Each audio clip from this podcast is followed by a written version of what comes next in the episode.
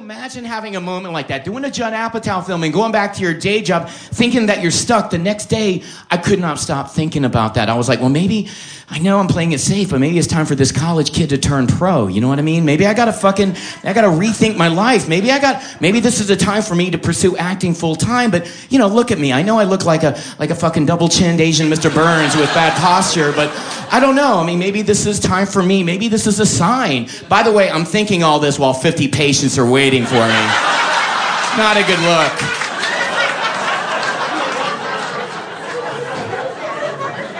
And my nurse is desperately trying to get me to focus. She goes, Dr. Jeong, uh, you have a patient in room two waiting for you. I was like, well, nurse, you have a doctor who doesn't give a fuck.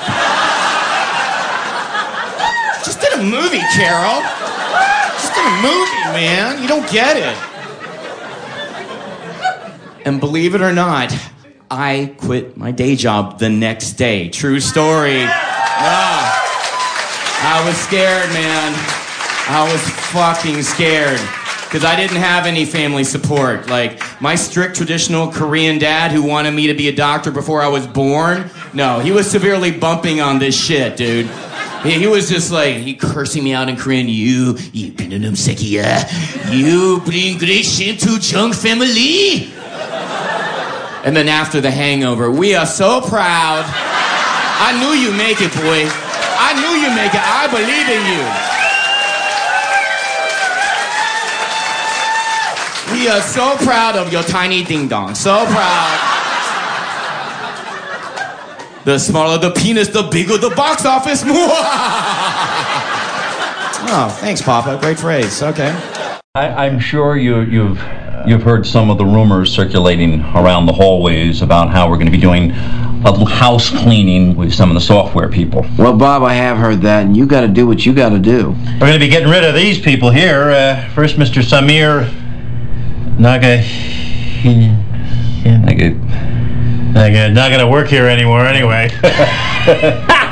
and Mr. Mike Bolton. Everybody's gonna miss him. You're gonna lay off Samir and Michael. Oh yeah, we're gonna bring in some uh, entry-level graduates, farm some work out to Singapore. It's usual deal. Well, standard operating procedure. Do they know this yet? No, no, of course not. we find it's always better to fire people on a Friday. And studies have statistically shown that there's less chance of an incident if you do it at the end of the week.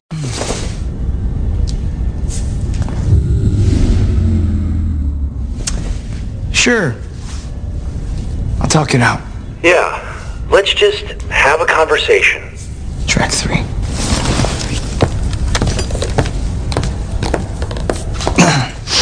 Better not be fucking Dave Matthews Band. Okay. Those of you who don't want to be a part of this can leave now. Derek, please listen to me. But if you choose to stay, which it seems like you guys are choosing. Derek, please. You understand and agree to the following terms and conditions. Derek! One. Derek, this is the virus. You talking. hereby waive your right Derek, please. to your own personal bodily integrity. This is not you. Two. Per the state versus Neville Reed. My colleague and I will not be held criminally liable for any felony or misdemeanor that you may be a victim of, including, but not limited to, aggravated assault, aggravated battery, disorderly conduct, destruction of property, mayhem, and first degree murder. And three, terms and conditions may change or be updated whenever the fuck I want! Consider yourselves notified.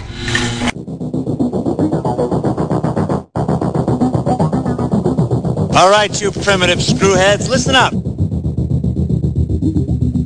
I got news for you, pal. You ain't leading but two things right now. Jack and shit. Jack left town. Well, hello, Mr. Fancy Pants.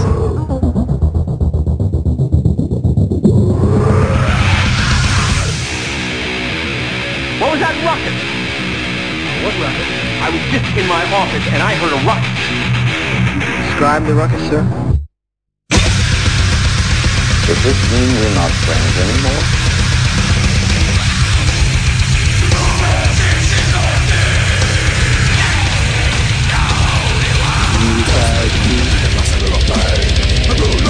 me. I'm in my prime. Out of your mind. Ain't it cool?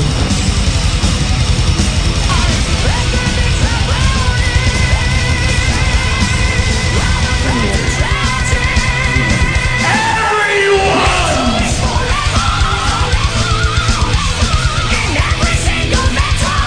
First you want to kill me, now you want to kiss me. Blow.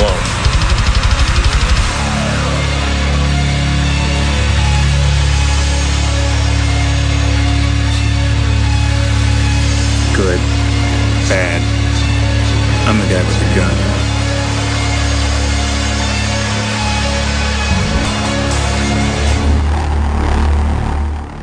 Hey, what's up, everyone?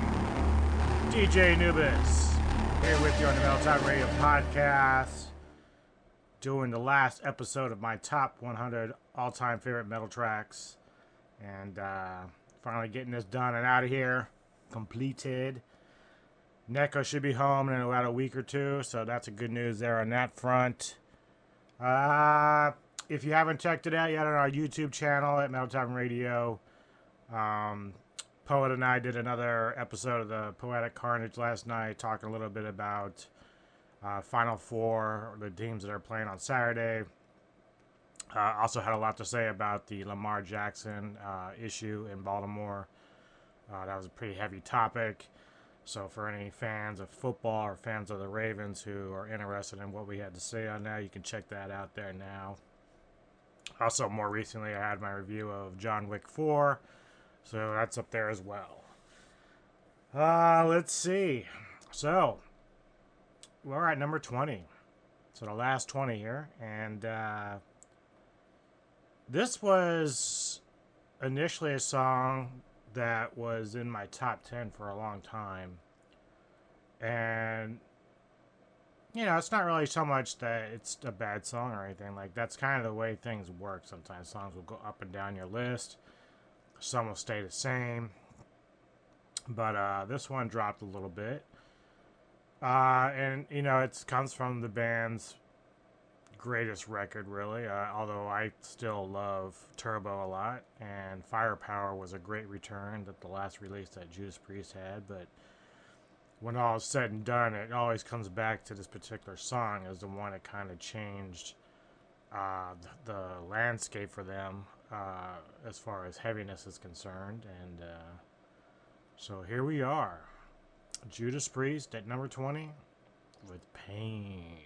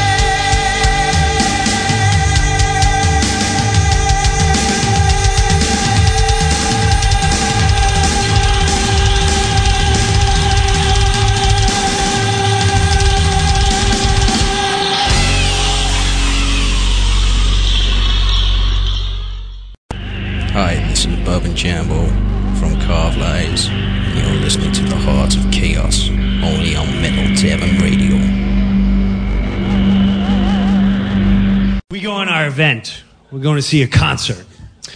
And we're going to see Metallica live. Now, yeah, I totally tricked my wife. You know, I, I played the slow song. Nothing else matters. Oh, I like that song. It's not so scary. Yeah, see? They changed, they evolved.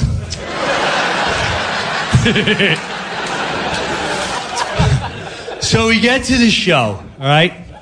And we get there, we sit out, I forget. I'm, I'm domesticated now. She's like, is there a brochure? I'm like, all right. We're looking around the stadium, brochure, whatever. Now, here's when you know you're too old to be going to concerts. First of all, the name of the bands is already a tragic mistake. Here's the opener. So you ready for this? Just the names. Anthrax, Megadeth, and Slayer. Okay. All right. Did you hear? All right. You hear that? You hear that? You hear that? Let me tell you something about Slayer fans. They, they are, that was the scariest time of my life when the Slayer fans showed up.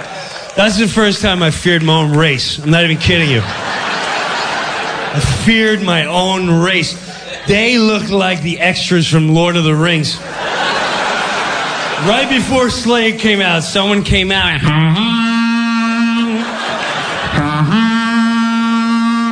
release the Slayer fans. They came out of nowhere, under the ground, tattooing their faces. Slayer!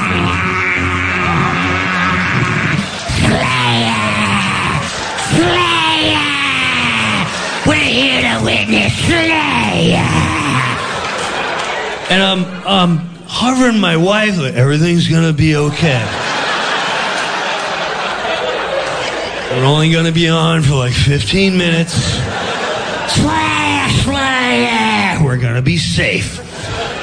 So Slayer's about to go on right before Metallica. The lights go out. Now, I forget I'm domesticated, so when the lights go out of show, I still get that giddy feeling. the show's starting. Because I'm used to, you know, beauty and the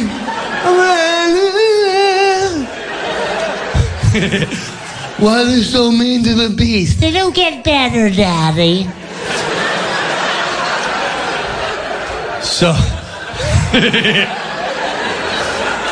so the lights go out, and I hear, and I, is there a train coming?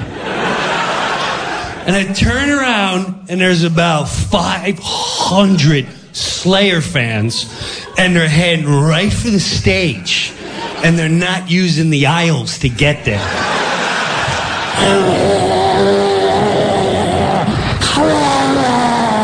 Chairs are being flung, people flying up in the air. I looked at my wife like, every man for himself.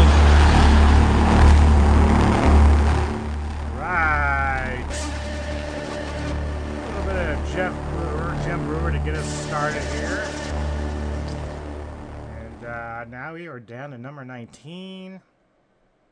Uh, you know, it's interesting. I've, I've talked about this a little bit before, how I came about to like black metal and stuff like that. And, uh, you know, uh, it's always been like this progression when I was young. You know, I, I grew up as early as age, you know, when I was five. I started listening to the radio at night, and this was like back in the 70s. So, uh, you know, I was listening to classic rock, you know, Zeppelin, Blue Cult, uh, you know, just the Eagles, stuff like that. And then, of course, as the 80s came around, MTV, you know, I started getting influenced by bands that they were showing there, even though I have this, like, soft spot and love for 80s pop music.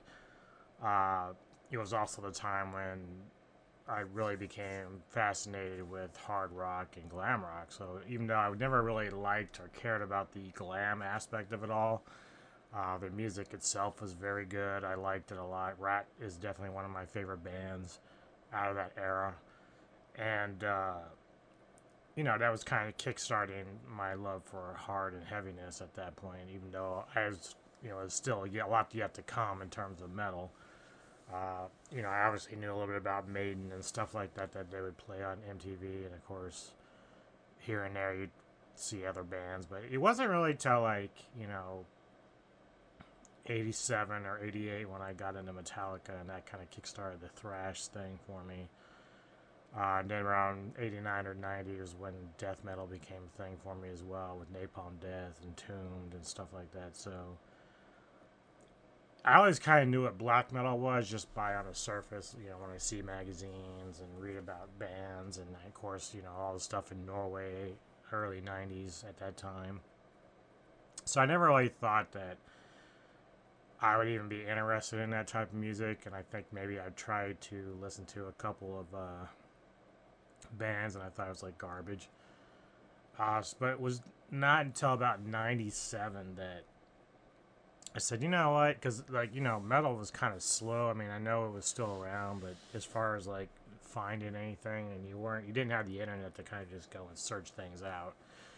You were pretty much relegated to whatever was in the mu- music stores at the time, or what you read about in magazines. And I, you know, I took chances on different things. But the first two records that I picked up, um, I just on a whim, I said, you know what, fuck this. I'm, I'm gonna try checking these bands out and see what they're all about. And the first album I got, or the first two records I bought that day, uh, was Emperor's uh, Anthems of Welcome Dusk, and then um, Dimmu Borgir's uh, Enthroned Darkness Triumphant.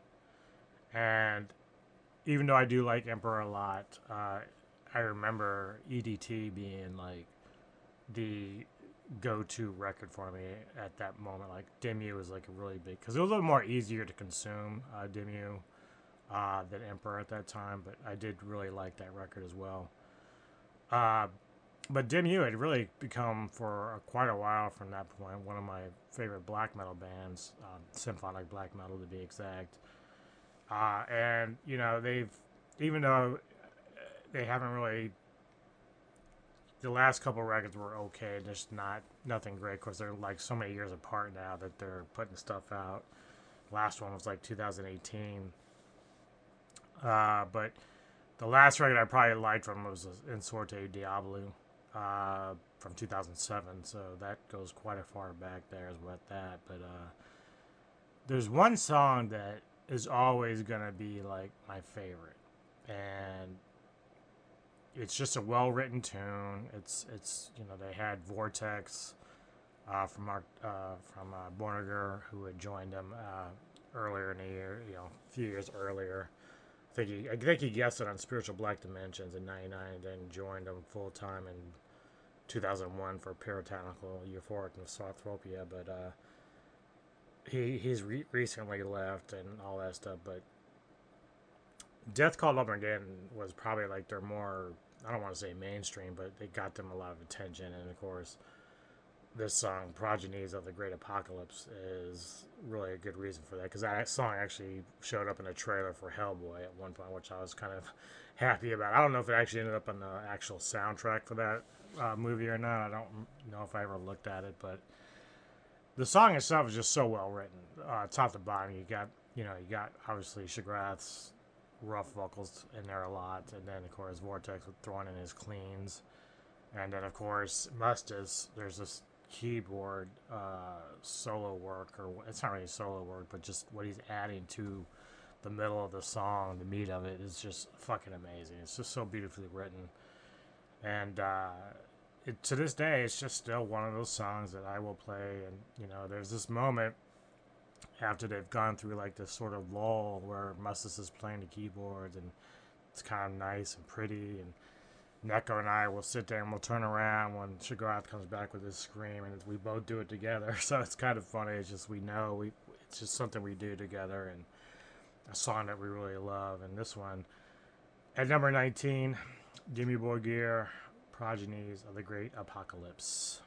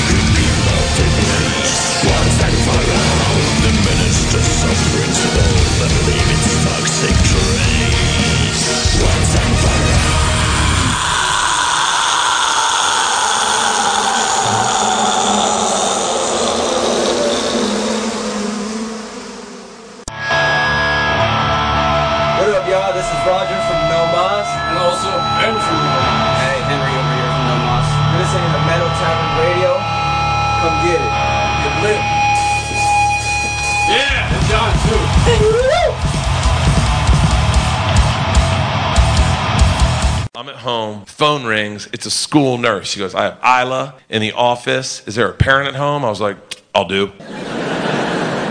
Gives the phone to Isla. Her first words, I tried to stop it, Dad. I go, stop what? She goes, I got my period. I'm like, bitch, you promised. I'm like, you called the wrong number, dickhead. Call your mom. She's like, Dad, I need you right now. Immediately, as a parent, I'm melting down. So I'm like, she's freaking out at school. She's by herself. She's going through what Georgia went through. This isn't my skill set, but I got this. I go, okay, baby. All right. Okay. How'd you get it? She was like, Dad, I was playing kickball. Immediately, I'm like, oh, poor kid probably thought she blew out her pussy. Just, oh, shit. Oh, I'm out, coach. I'm out. Yeah. I tore my twat. It's bad. I blew out my cooch, coach. I'm going to have to sit this one out. Pinch runner, pinch runner. Now I'm spiraling. I'm like, all right, what do you need from me? New pants, new panties, new socks? Did it get in your socks? A bucket, some towels, garlic. We're going to keep the vampires away from you. She's like, Dad, I'm fine. Mom gave me a go bag. I go, okay, then what are you calling me for? She goes, I need you to go to the store and get supplies. I'm like, how bad is this period? She's like, no, Dad, I'm throwing myself a period party tonight. I'm like, I'm sorry, what did you just say? She's like, all the girls are doing it, Dad. I need you to go to the store and get supplies. Get a red velvet cake. I'm like, ah!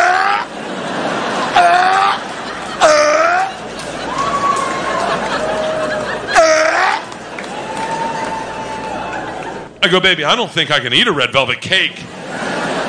Knowing what it symbolizes. She's like, Dad, you need a red velvet cake for a period party because you put the name of your period on the cake. I'm like, who names their period? She's like, Georgia named hers after the girl from Progressive Auto Insurance.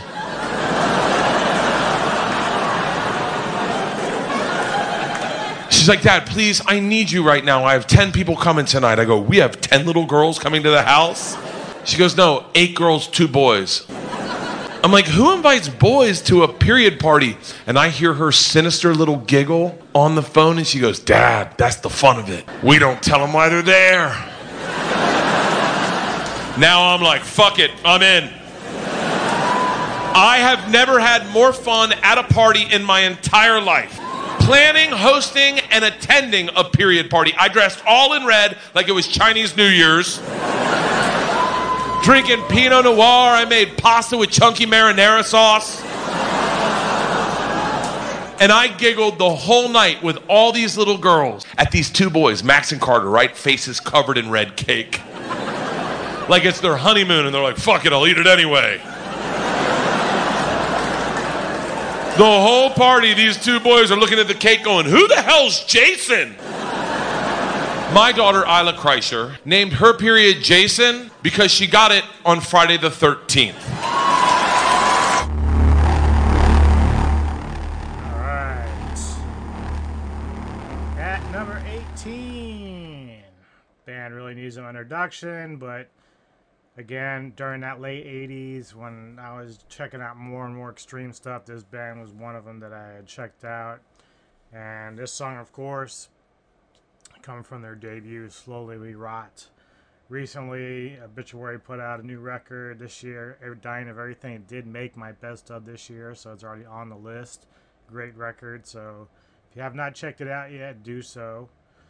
Uh, but this, yeah, this was the first song that I actually heard from Obituary uh, from that debut in '89, and then uh, it just always stuck, and still one of my favorites because mainly because Donald Tardy's voice in this and the way that he's using his vocals in this is like very mesmerizing and fucking amazing.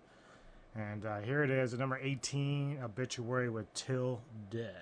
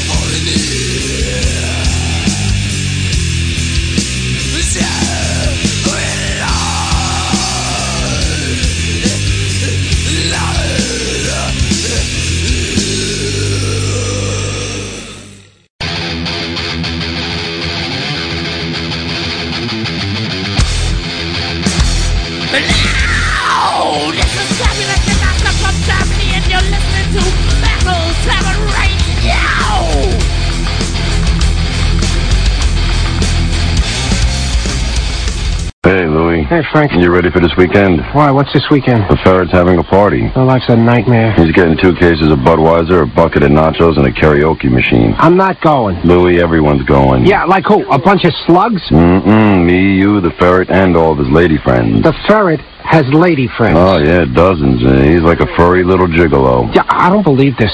Hey, hey ferret, who's coming to this party of yours? What's he saying? He's saying there'll be some fine-looking weasels. Some iguanas that need a good man. He's lying. And a mongoose named Lynette Lynette? who likes to shake her booty on the dance floor. Okay, okay, take a cold shower, Squeaky.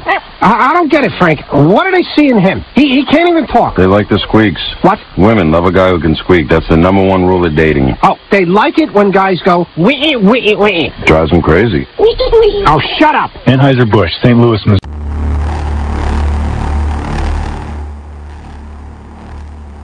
Down to number 17. Rolling along here. Uh, so yeah, uh, I've been a follower of this particular artist out of Australia for a long time. Um, who is the brainchild behind the project Midnight Odyssey. Uh, also, he is an ex vocalist for Aeon Winds, if you're familiar with that band as well. Uh, but in 2012, he released a Funeral Doom death metal uh, album uh, from a project called Tempestuous Fall, and the stars would not awake you. And um, I immediately fell in love with it. Like I really fell in love with it now. I had sort of a weird interaction with him on Facebook uh, way back in probably 2013 or 14 because he came out and announced that he was disbanding that particular project, like he wouldn't do any more with it. So naturally, because that record was like one of my favorites of 2012, uh, I was kind of bummed. You know, like I, I love uh, Midnight Odyssey. It's still a fantastic project, and I love everything he's put out from that project as well. But uh, I was really digging what he was doing with Tempestuous Fall, and so when I kind of went on his Facebook page, and after he announced, I was like, oh, oh man, that sucks. And he kind of had like kind of like a I don't know if it was intentional or not, but it was kind of like a shitty attitude about it. He's like, "Well, it sucks for you," or some or something to that effect. And I'm like, "Okay," you know. I was like, "Whatever." Uh, try to give a guy love, and he's want to spit in your face about it. But uh, I, again, I don't know if that was really his intention to be like that. But uh, nevertheless, this record is really, really fabulous, and um, the track that I have is my favorite from it. Uh, it's one of probably two songs in my list here today that are kind of long in, in nature, but when you're dealing with like doom and stuff, that usually will happen, especially funeral doom, which is like my favorite type of doom metal. Uh, but yeah, so at number 17 here, we have Tempestuous Fall with Marble Tears, and around the it's like the five or seven mark, somewhere between there, like it starts to get really fucking cool. So, uh, check it out. Here we go. And then once I've posted this podcast, let me know what you think of all the tracks that I've posted so far. Give me some feedback. Do you like it? Do you don't? Tell me to fuck off. Whatever. Doesn't matter. Here we go.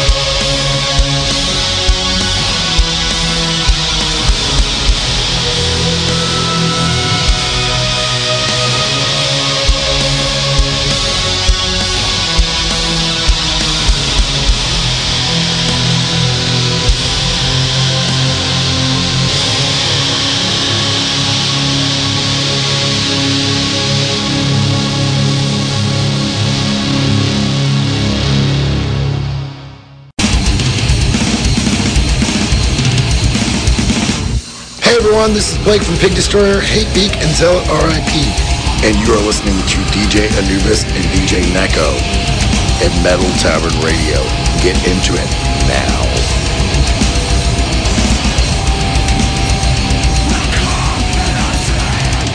Some girls love sucking dick. They like love it. And I've never understood it. I'm like, what are you getting out of it? And then I realize it's because they're good at it. That's it. It's as simple as that, truly. If you're if you love sucking dick, it's because you're good at it. And if you don't like it, if you're like, I hate blowjobs, it's because you're bad at it. It's you're really bad at it. We like doing things we're good at, and if you were good at it, you would do it all the time. If you're just like, it's such a bore and such a pain, you're you suck at it, and I'm one of you. I could have been good. I, all it would have taken was one guy to just like give me a compliment early on, you know? Someone just just like show me that I had a little promise or something. Just send me off in the right direction. We just want to be good in the and it's it's it's early intervention is key. Like I feel like true blowjob queens, girls they're like, I love it. It was like one of the first times they gave a blowjob. The guy was like, You're great and like believed in them. Because that's what it takes. It takes one guy, one coach, one youth minister to lay the foundation for girl. The first time, oh, you're so nervous, and all you want is a guy to just take your chin and be like, "Hey, look up." You go, "What?" He's like, "You've got spunk in your hair," but like the way that you handled my balls was pretty cool, and I think you're onto something. Just anything, little nudge, and that's why I tell guys, lie to us. Tell us we're good and we'll blow you all the time. Honestly, like you hook up with a girl and she blows you and it's not very good, just lie and be like, that was the best blowjob ever. Because she'll just be like, it was? And then she'll like set off on a course to like be the best. And she'll go out and she'll be like, I was good once. You know?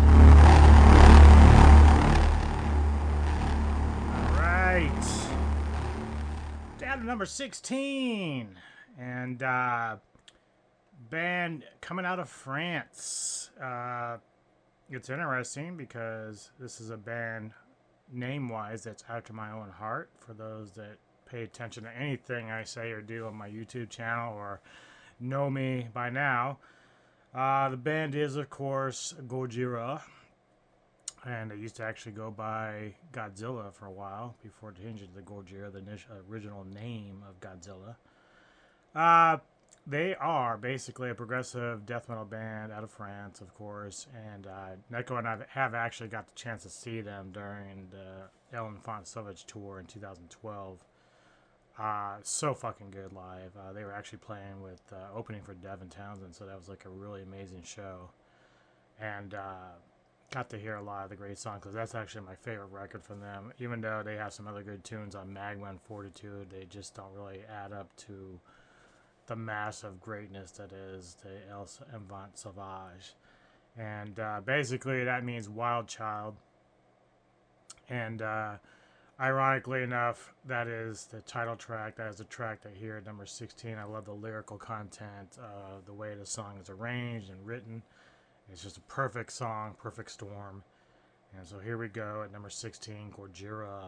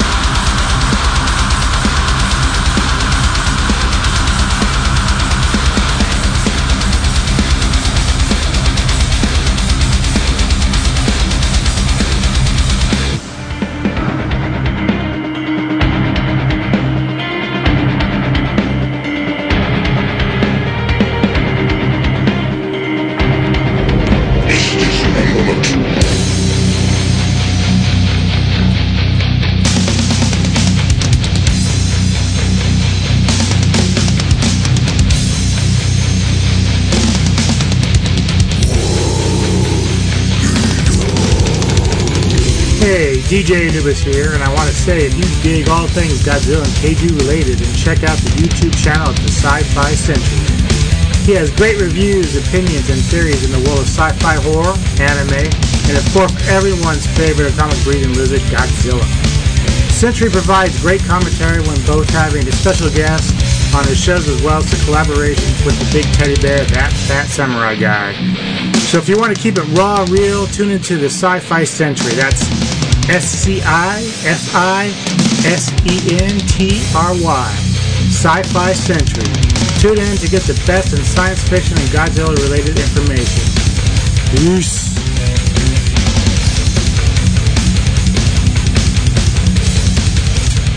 I have to say, Charlie, you are an incredible medical specimen. I guess that's one of the benefits of waking up every morning at the crack of crack.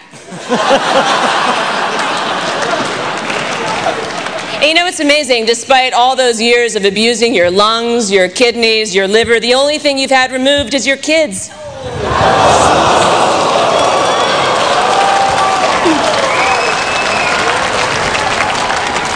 Admittedly, Charlie gets a little confused sometimes. He's the only guy who pulls a knife on a woman who's already willing to fuck him.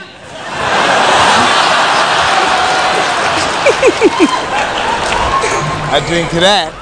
I drink to that shit. Michael drink to that. But is Charlie really the worst guy here? So he made a chick blow him for 30 grand. Mike Tyson makes you blow him because I said so. That's why.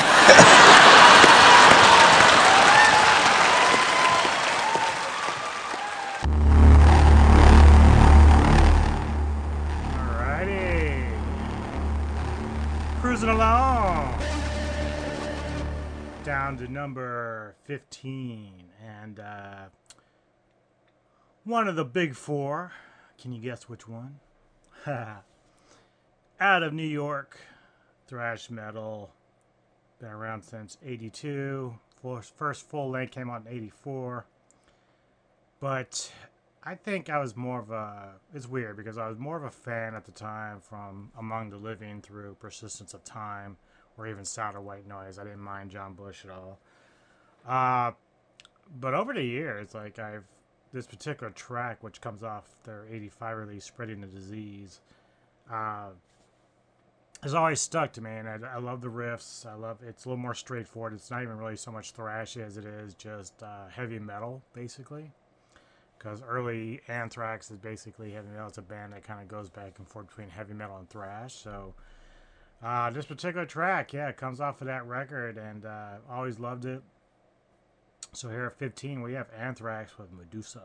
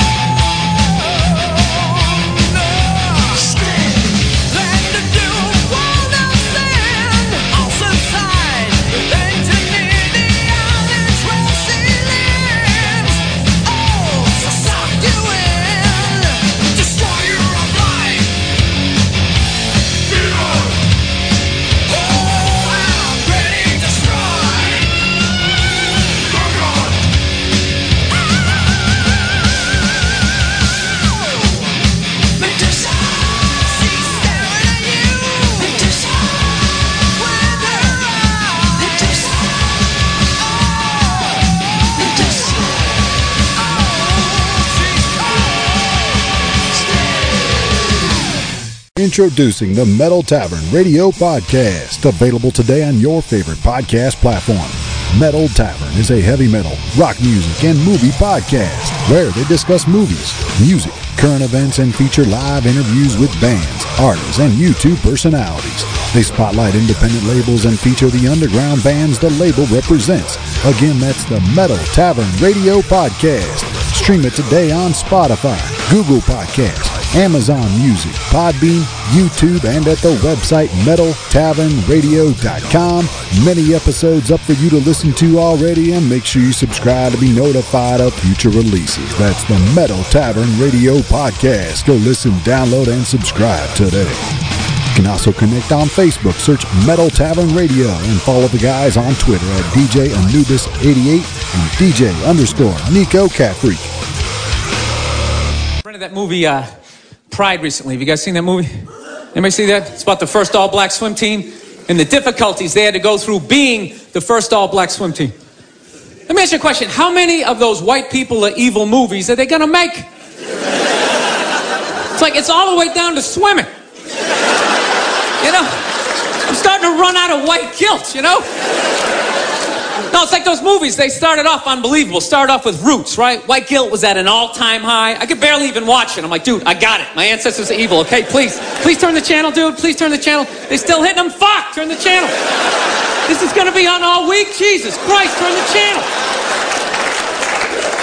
Then in the 80s, there was like a football movie. Then like Cuba Gooding wanted to be like a scuba diver. Remember that shit? And now it's all the way down to swimming. And I gotta admit, I don't think I give a fuck. You know?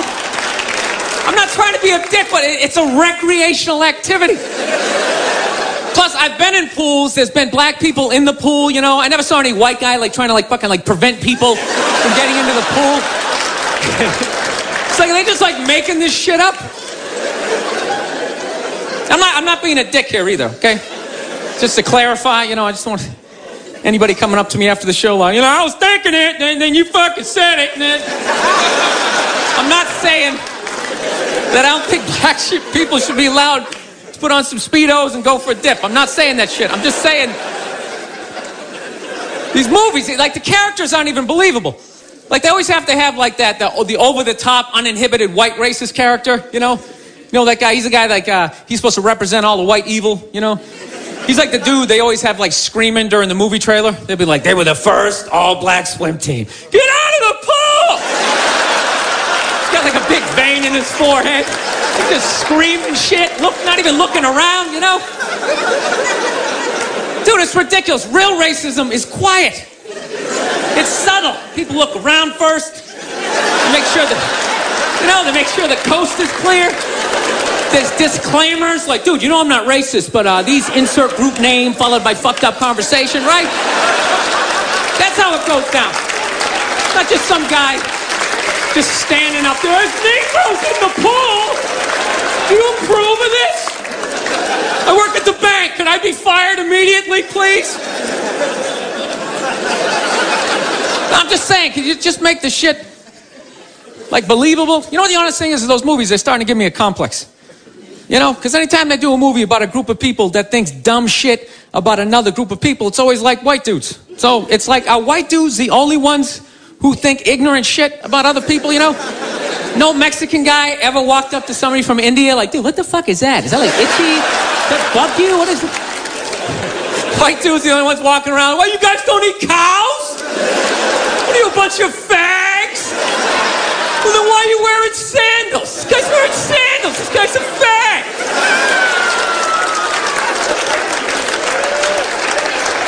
No, I'm just saying, you know. Just balance the movies out a little bit. Like, just have some of the evil shit that black people say about white people, you know, when, when we're not around, you know? Like, like, well, what are some good examples, you know? You know, like, you know what I mean? You're hanging out, you had a rough day, you know? What are some of the classics? You know, what smell like wet dogs, right? Got headlights or something like that, right? Just, just slip some of that shit in there. Get out of the pool, wash your hair, motherfucker, right? Just make it seem a little more. Dude, I'm just saying, it's all the way down to swimming. I mean, where, where the fuck do you go from there? We do like ping pong? They were the first all black ping pong team. They're gonna steal the paddles. Denzel Washington.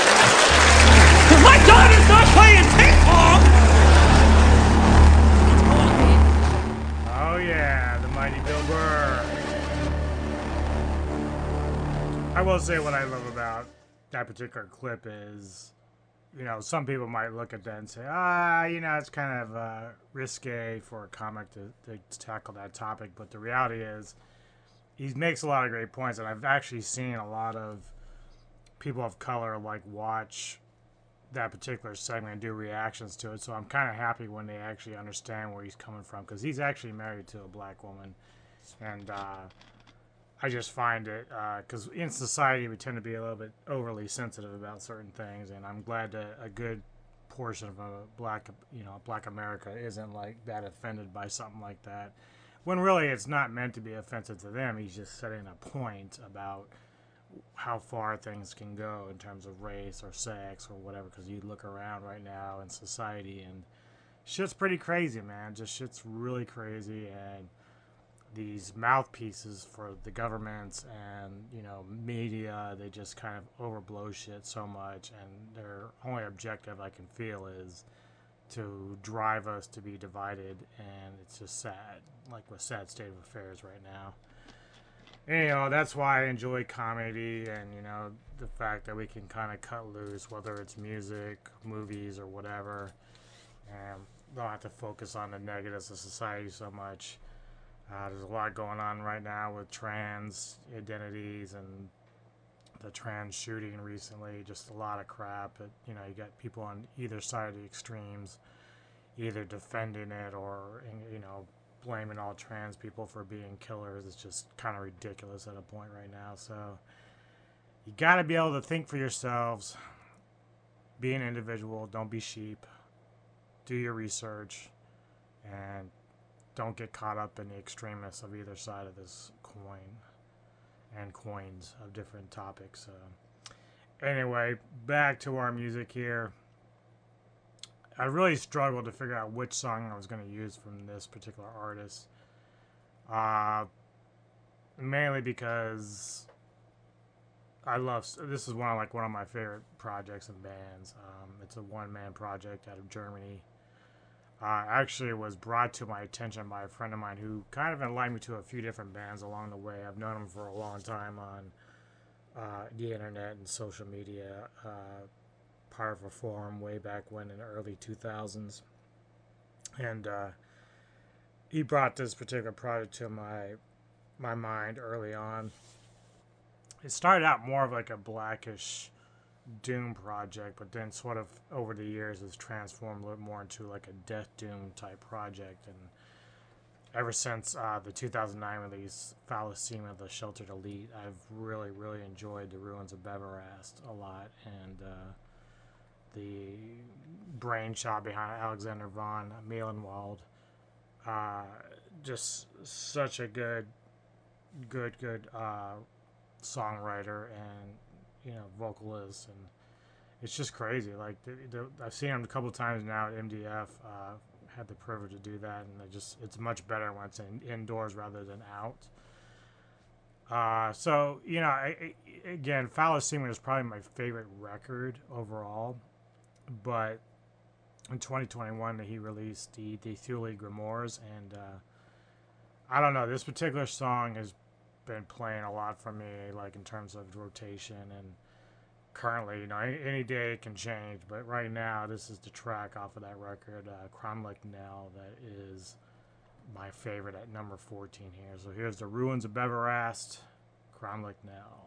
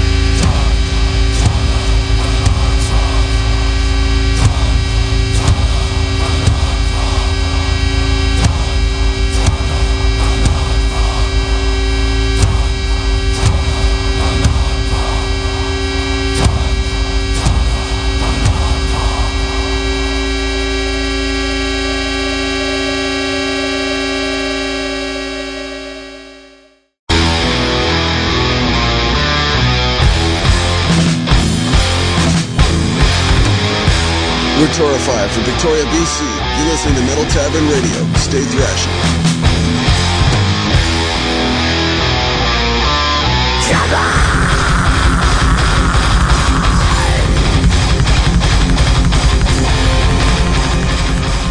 They woke up one morning. One morning they wake up at five in the morning. They were younger. They, I don't know how old they were, but they were younger. Like I don't trust dads who know exactly how old their kids are.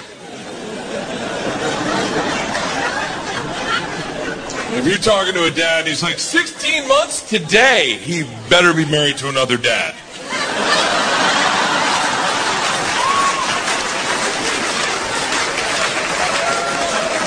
And that's, I don't mean that homophobic. I'm not homophobic at all. I'm not.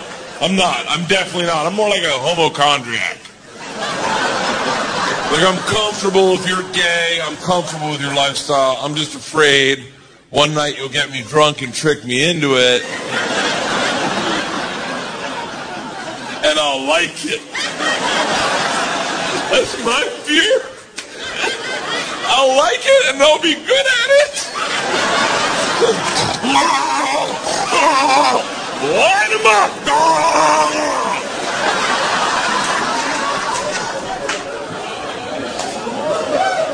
So I saw gay porn once for like 45 minutes. Let me tell you something. Holy shit. Ladies, you gotta step up your blowjob game. Yeah, you're still playing JV basketball, and the gay guys are the Harlem Globetrotters. Yeah, dunking on cocks. Holding their own head. Fuck this face, son! the fuck are we talking about? I'm literally, how did I get off on this gay rant?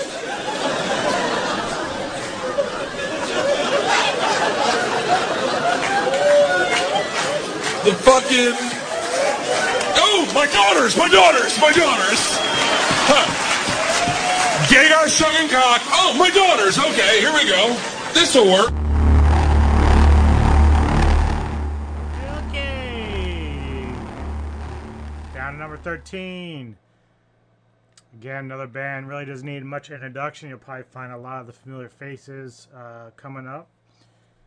Uh, another band out of New York, been around since the early 80s. Um, I discovered them in 88 off their third release, Under the Influence, and um, it's actually where this track comes from.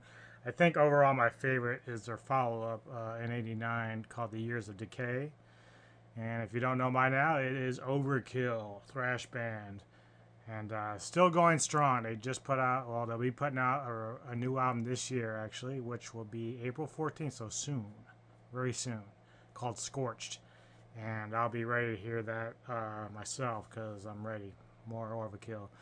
Cool thing about Overkill is that they've never wavered from what they are. Like, you know, we, we talk about all the time with like Megadeth, Metallica, Slayer, uh, how they've kind of like experimented throughout the years, uh, whether trying to fit in with whatever is going on in the mainstream or not.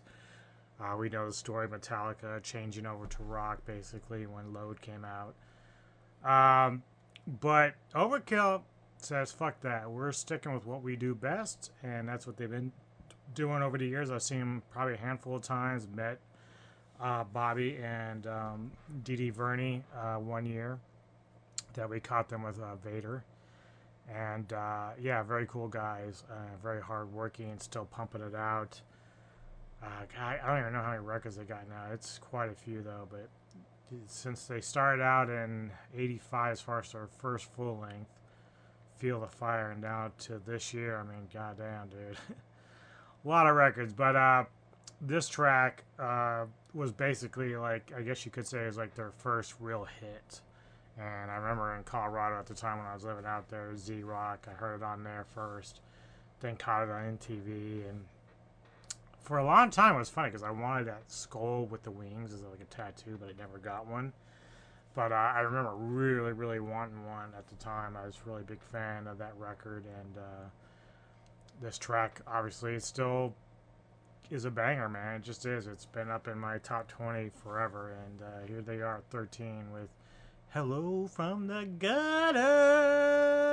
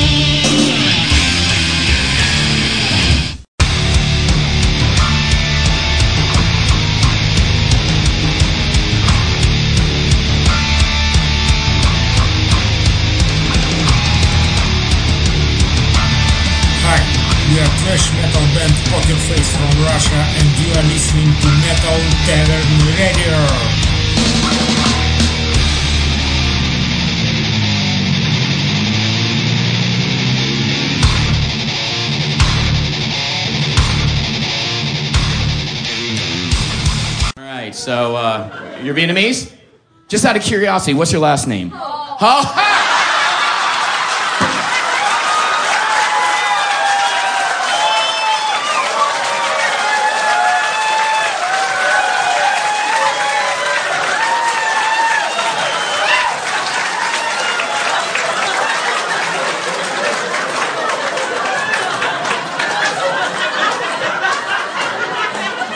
Don't you ever upstage me again, ho. Don't you ever be funnier than me, ho. How dare you? This is my Netflix special, ho!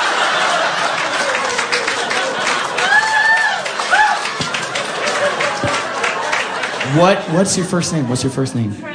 You, is your real name? Tr- is your first name Tran? My wife's fucking first name is Tran. Yeah, my wife's fucking first name is Tran fucking Ho. What do you do for a living? And if you say doctor, I'm gonna fuck myself, all right? You're not a doctor, right? Fuck me.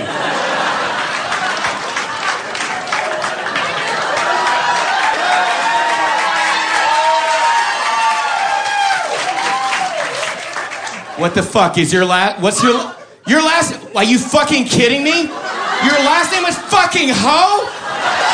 Fuck you hoes, all right? Fuck the hoes. Someone in the back is fucking with me right now. Cause there's hoes to the left of me, hoes to the right of me, and my real life wife hoe is in the fucking back. This is like. Are you fucking kidding me? This is a bizarro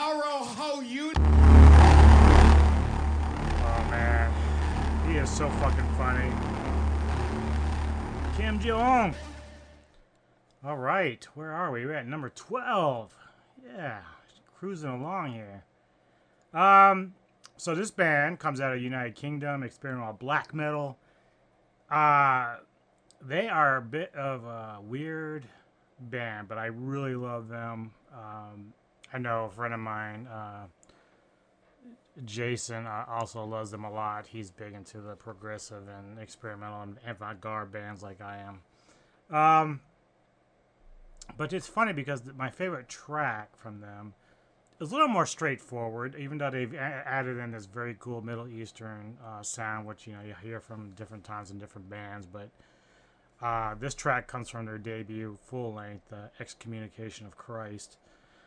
At one point between 2015 and 17, a friend of mine, um, who I used to know online, who was at the time, I was playing some of his podcasts on our radio station uh, a few years back. He actually joined them for a short time as the bassist, uh, Alan Weeks. Weeks, and uh, you know, for Pope Richard, if you guys ever followed his podcast and his his bands, his little stuff that he does. Uh, he's no longer with the band, but I, I thought it was so cool when he told me that he was going to be playing with them for a little bit. Um, but uh, like I said, my favorite track from them comes from that debut. And, uh, you know, there's actually two versions of this song out there. I like the one that I have a little more than the other one. Um, but, I mean, either way, it's a great tune. Uh, cool lyrics. I've always loved, loved, loved the song. And so, at number 12, The Meads of Asphodel, this is Rise in Godless Hell.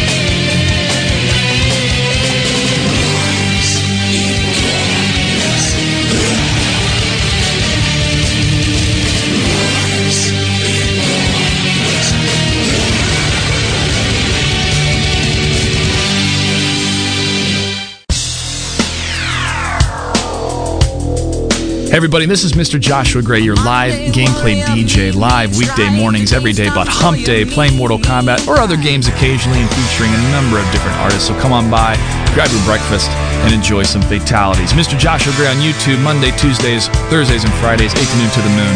And you're listening to DJ Anubis and DJ Neko on Metal Tavern Radio.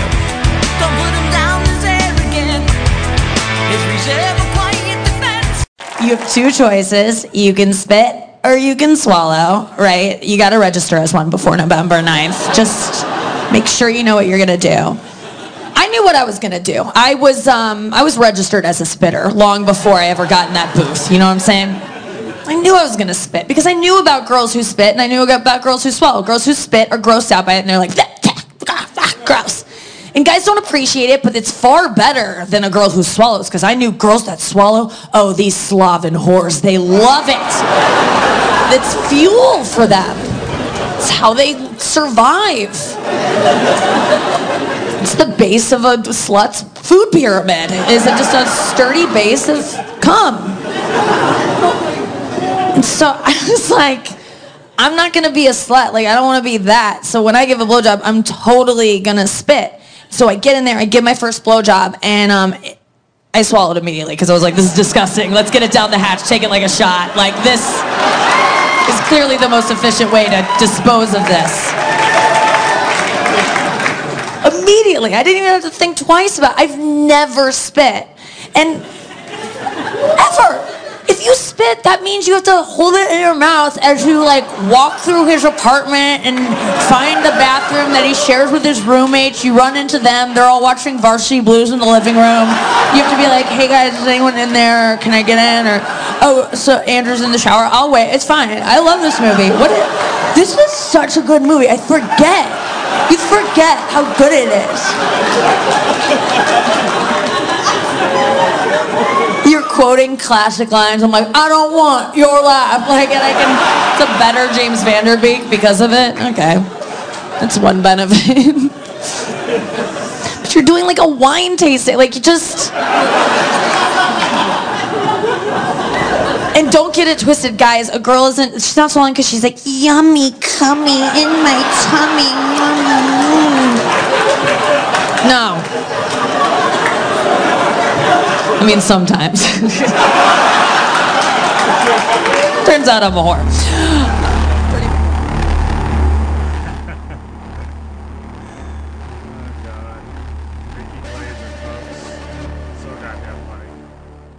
All right. We are down to number 11, our first 10, just about up here. And uh, again, another band that's been around for quite a while. Uh, part of the Bay Area thrash movement in uh, late 80s. And uh, I actually discovered them in a sophomore release, The New Order. Uh, it was actually the first time I heard them was the video for uh, Nobody's Fault, uh, the Aerosmith cover they did. And I was immediately attracted to them because of the the, the the playfulness and the fun of the video and how goofy they were. And of course the music was outstanding. At the time i didn't really know it was a cover. I just thought oh this is kind of a fun track they come up with. But later on found out it was a cover.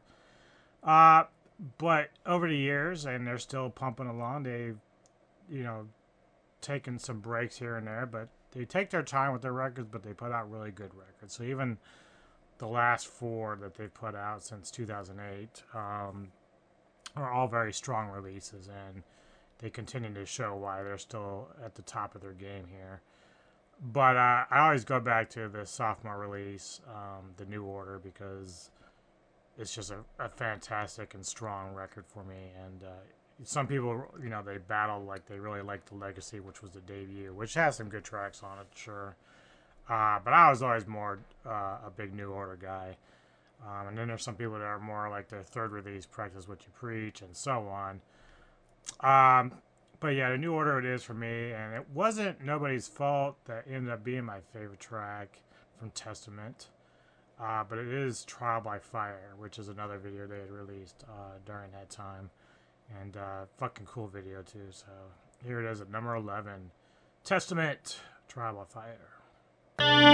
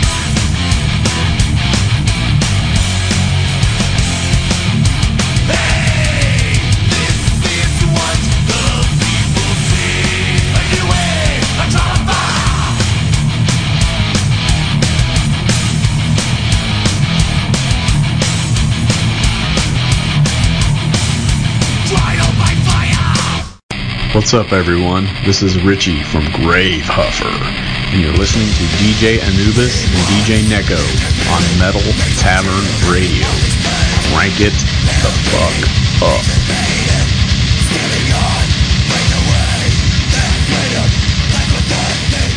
Hey! Your cell is limp! Like your dick! Watch your language in front of the lady, punk! Jeez. you were saying? Hey, Gilligan! Did you eat the skipper? You better pray to the god of skinny punks that this wind doesn't pick up, cause I'll come over there and jam an oar up your ass! Jeepers creepers. Those guys keep interrupting us. I'm sorry about that. You were saying about the, uh... Hey, lady! Look out! There's a fat whale on your bow! Yeah! Free Willy! Listen up, you little spazoids! I know where you live and I've seen where you sleep. I swear to everything holy that your mothers will cry when they see what I've done to you.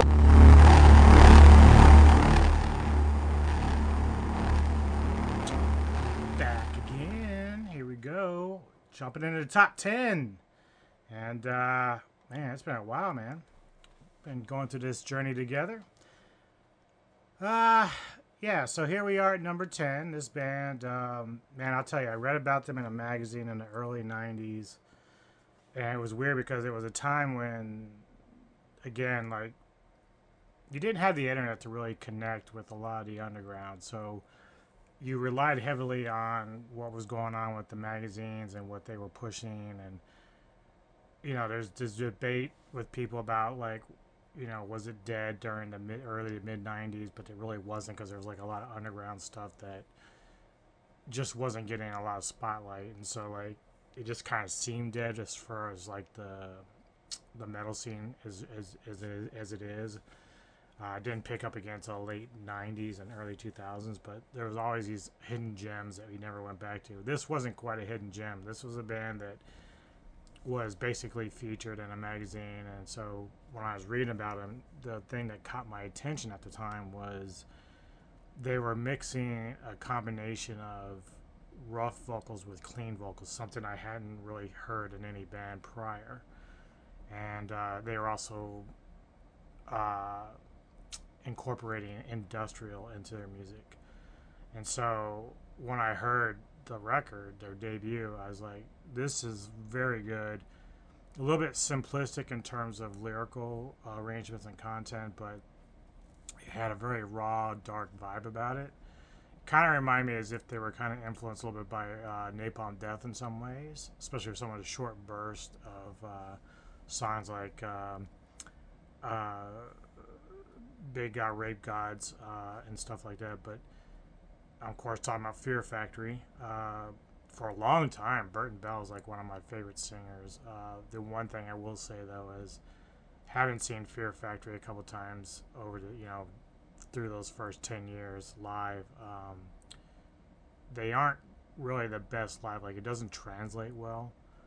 Uh, but it could depend also on the venue. Like I think I saw them at Ozzfest, and then I saw them at some venue in Towson out here in Maryland and uh, I wasn't that impressed with them live. Now I've seen some live footage recently because Burton Bell, who was the longtime singer, has left. So Dino, the guitarist, he's gotten um, a new vocalist in there. Uh, let me see if his name. What is his name now? Um, Milo Silvestro. So, uh, and I've seen some live, you know, some footage on YouTube and stuff, and he sounds pretty good. He actually does a pretty good job of uh, singing the old material, you know, the way the way that Burton did. So I think from that standpoint, he's gonna be okay. Like the band will be okay. Like that was kind of the concern with people is like how would someone match what Burton was doing uh, on the record and live. So and it actually sounds a little bit better live. So that's another plus, uh, at least in terms of what I saw on YouTube. But uh, Soul of a New Machine, the, the, debut, which was such a raw and straightforward record. Uh, this particular track is always going to be in my top 20. Sometimes it's a little higher, sometimes a little lower. I don't think it's ever dropped out of my top 10 though, so it's right at the cusp now. but I think the last time that I had done this top 100 list, I think it was like number two or three. So usually it's pretty high. But again, things change around. Different songs become more a little bit more favorite than others. But uh, kind of weird between of a New Machine and Demanufacture in '95 was the jump in production. The lyrics got a little bit better on Demanufacture. The band has still kind of been up and down in terms over the years, but uh, some of the lineup changes and whatnot. So, uh, yeah. So Fear Factory is still kind of one of my favorite bands. Um, I don't listen to them as much right now, but uh, I do tend to love a lot of the like ballads that Fear Factory did with Burton. Like they're just something that I can connect with emotionally.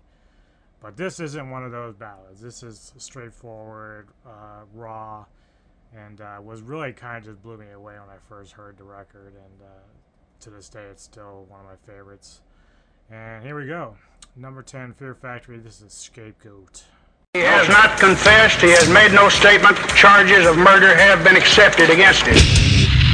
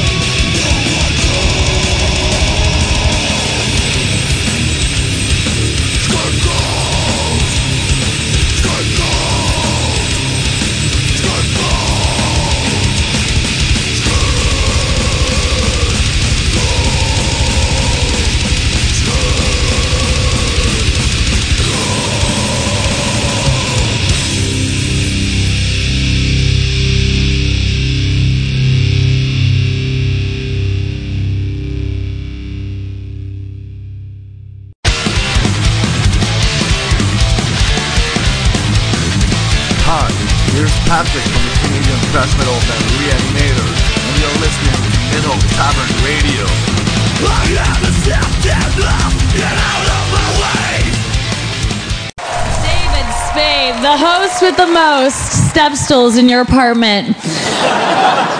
David, you've seriously influenced so many female comics' haircuts. Tonight, Jeff is dressed as Prince, the Prince of Wales, the animal. You're fat. Jeff, if you changed your name to a symbol, it'd be the Arby's logo. No, Jeff, I'll admit, I've imagined Jeff without clothes. It's how I stay thin. Rob Riggle, ugh, I want to thank you so much for fighting the war against terrorism and subtlety.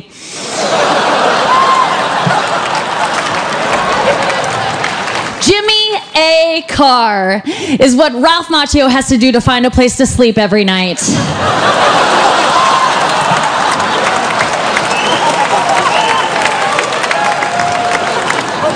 Jewel is here, or as I call her, Trailer Swift.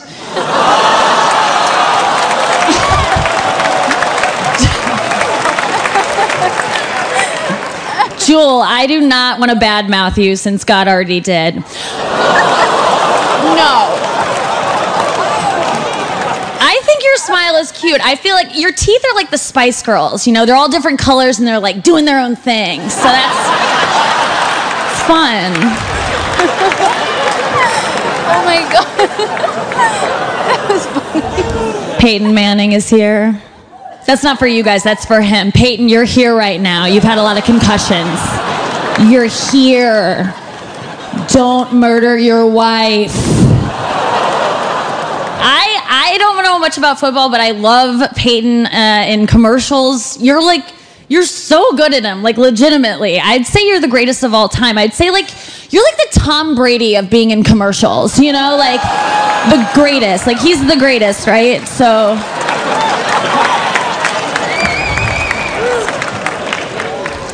And without further ado, Ann Coulter. Oh, Ann.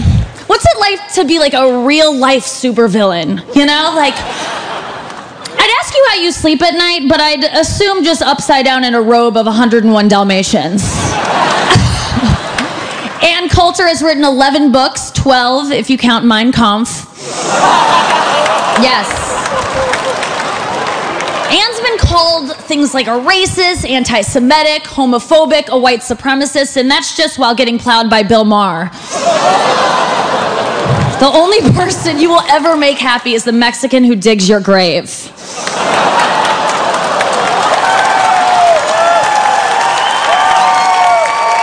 Uh,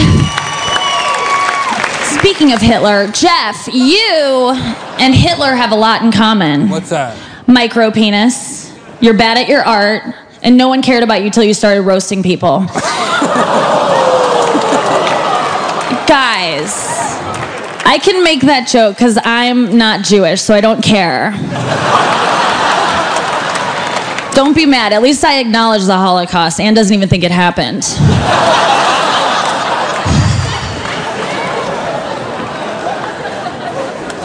Speaking of deniable tragedies, Rob Lowe. You're so hot. I can't even stand it. I've Rob defies age restrictions. You really, you're you're Adonis. Look at you. You look like you're sculpted. I mean, you put the statue in statutory rape. I mean, right? God, I had such a crush on you when I was a little girl. If only I'd known that's when I had my best shot. Thank you so much.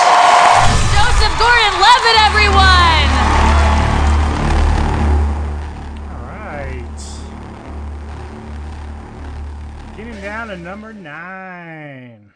And we are with probably the most famous band in metal on the planet.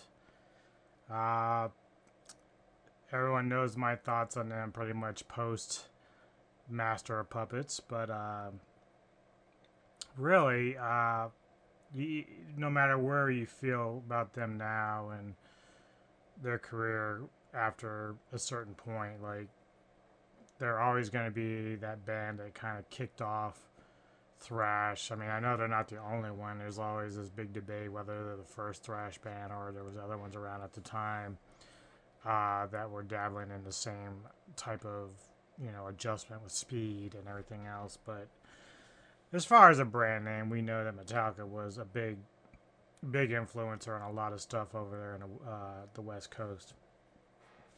Uh, but whether how you feel about the first three records, whether you're a big Kill 'Em All fan or Ride the Lightning or even Master Puppets, it was really Master Puppets uh, was the first record that I heard, and the first track that I uh, attached to was Disposable Heroes, and uh, but just to this day, it's still my favorite record. It's it's kind of funny when I look at the Metal Archives, like the the reviews have a little bit higher rating for Ride the Lightning, which is not a slouch of a record at all, but uh, I still feel like Master of Puppets is like their unicorn, like their top tier of writing and song structures and Cliff's influence and everything else on that record. And uh, I don't know if people just kind of get tired of, like, I don't know if it's like some sort of elitism that they don't want to love Master of Puppets as much as the first two or not, but uh, I don't take it too much to heart because I love what I love. I know there are other people that feel the same way. It was awesome to see them use that track in Stranger Things, uh, the show on Netflix. And so at least they took a track from the band that, you know, people are really more in love with than some of the later stuff. So here we are at number nine. It's Metallica, Disposable Heroes. Give it up.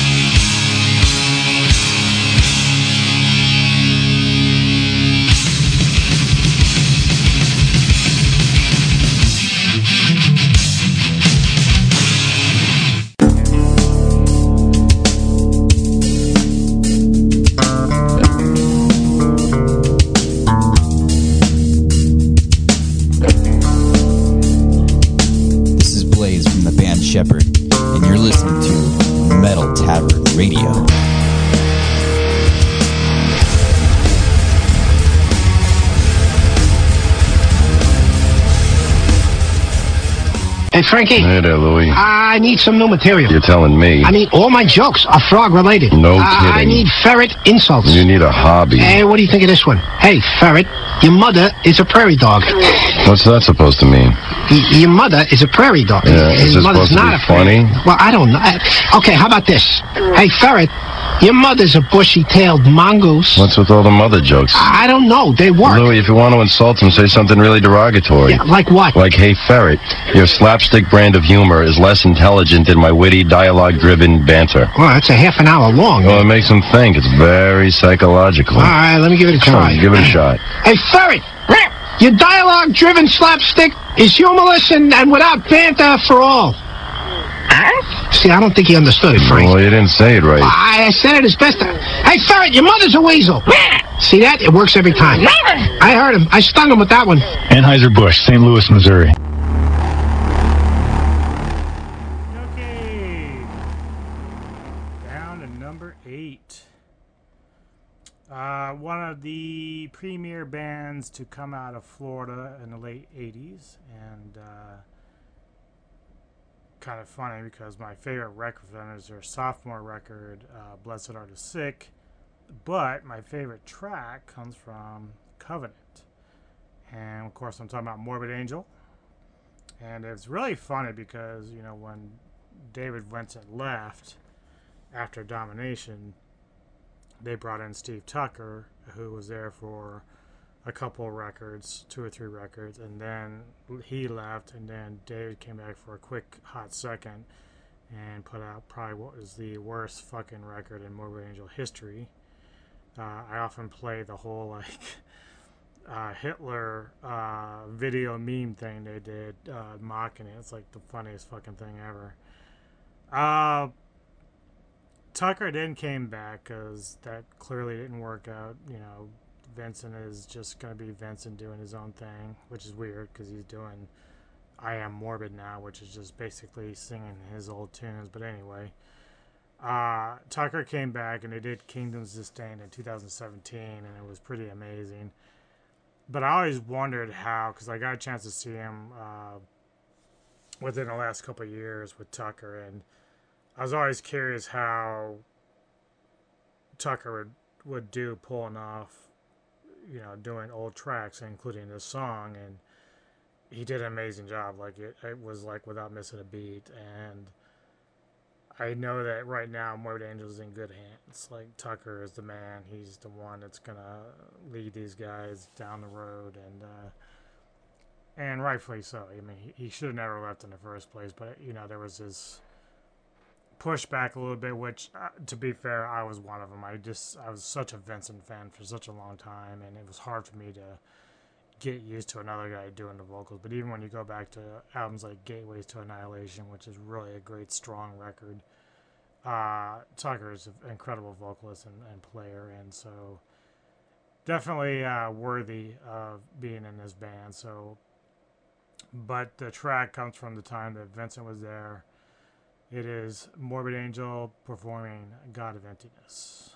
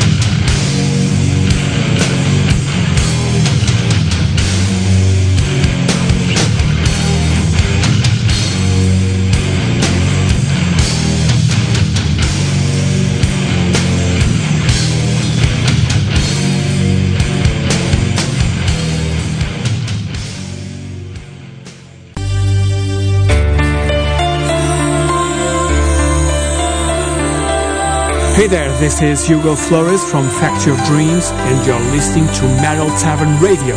Enjoy the music.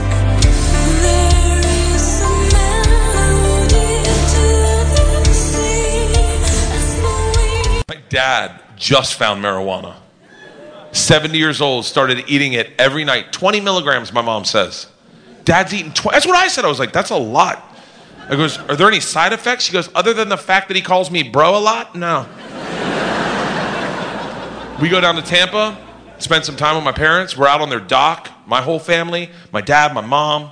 You can tell when my dad's weed kicks in because he starts humming Jimmy Buffett songs.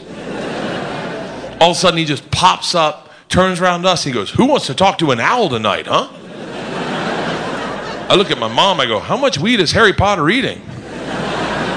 My mom's like, No, he talks to an owl every night. Show him, Albert. My dad just gets on the edge of the dock and goes, Hoo! My idiot kids are like, Papa, should we hoot too? He's like, Yeah, come on, girls, we'll all hoot. Let's do it. Here we go. Hoo! Hoo! Now, the three of them are on the edge of the dock, like three crips letting them know cops are in the neighborhood. Hooty-hoo! Hooty-hoo! Hoo-hoo! Hoo-hoo! Five minutes goes by. Five minutes, we don't hear a sound. I look at my dad, I go, hey, dad, maybe we should sit down. I don't think your owl's out tonight. He's like, yeah, that's crazy. He's always out. Don't worry, we'll try again tomorrow, girls. Pour a glass of wine. 30 seconds later, clear as a bell, all of us here, whoo. I get chill bumps. I look at my dad and I go, Dad, it's your owl.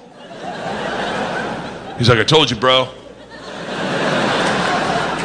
He's like, I'll get him going. And once I get him going, we can all talk to him, all right?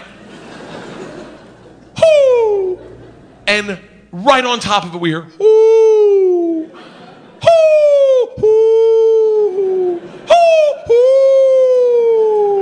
My oldest daughter goes, Dad, I go, shut the fuck up. We're talking to an owl. She goes, Dad, I go, wait your turn, bitch. I'm next. She goes, Dad, look across the lake at the old man on his dock.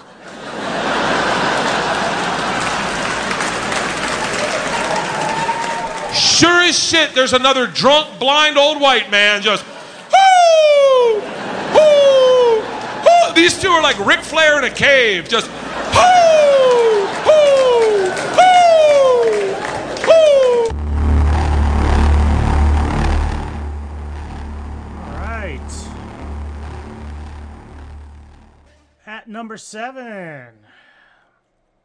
I was a big, big fan of these guys in the early 90s. Um, obviously, after uh, I think it was 96, the original singer left, and um, they got a new singer who isn't bad, but the band sort of take a, took a turn to change their identity a little bit from death thrash band to more of a metalcore uh, slash thrash. They've they've done a couple great records in the latter years. Uh, Quadra and um, Machine Messiah were really really strong records. I thought. Um, I don't know. Sapel Quadra came out. Oh, it looks like it just uh, yeah, it's just sort of like a remix, I guess that that record was. But um, Sepultura, of course, is who I'm talking about, and uh, really, really loved them for a long time. Sorry, I got other things going on here. Uh, but you know, it's recently Neko and I saw um, the Cavalera brothers come through because Igor is no longer with Sepultura either, so they got to get back together. The brothers did, and doing Cavalera Conspiracy or just whatever, Soulfly, and stuff like that. But they came through as Cavalera Conspiracy, and they were doing the entire Beneath the Remains album, and that was a lot of fucking fun. Like I had such a blast. I know Neko got some video footage of me jamming out and having a good time. Uh, so I was really happy with that. It sounded really good.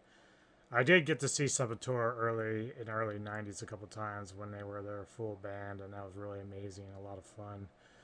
Uh, but this track comes off the third uh, full length, or fourth if you count the uh, Morbid Vision stuff. Um, called uh, "Desperate Cry" off of Rise, and uh, it's such a great tune and very cool. And I think even recently, uh,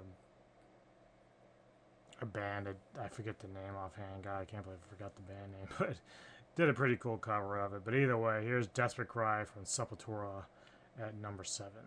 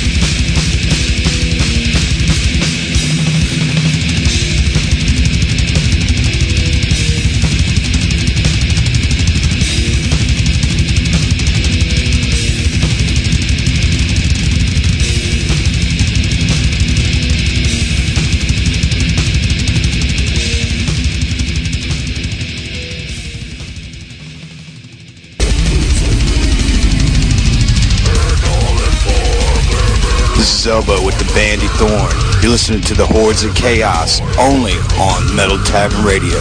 Pump it.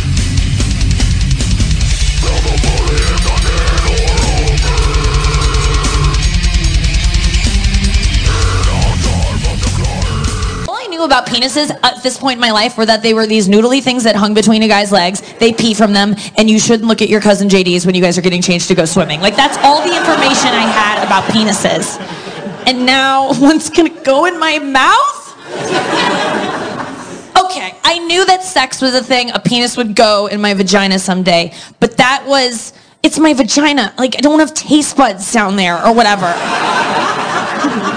like, stick whatever you want down there. I can't taste it, okay? So I was like, who cares about my vagina?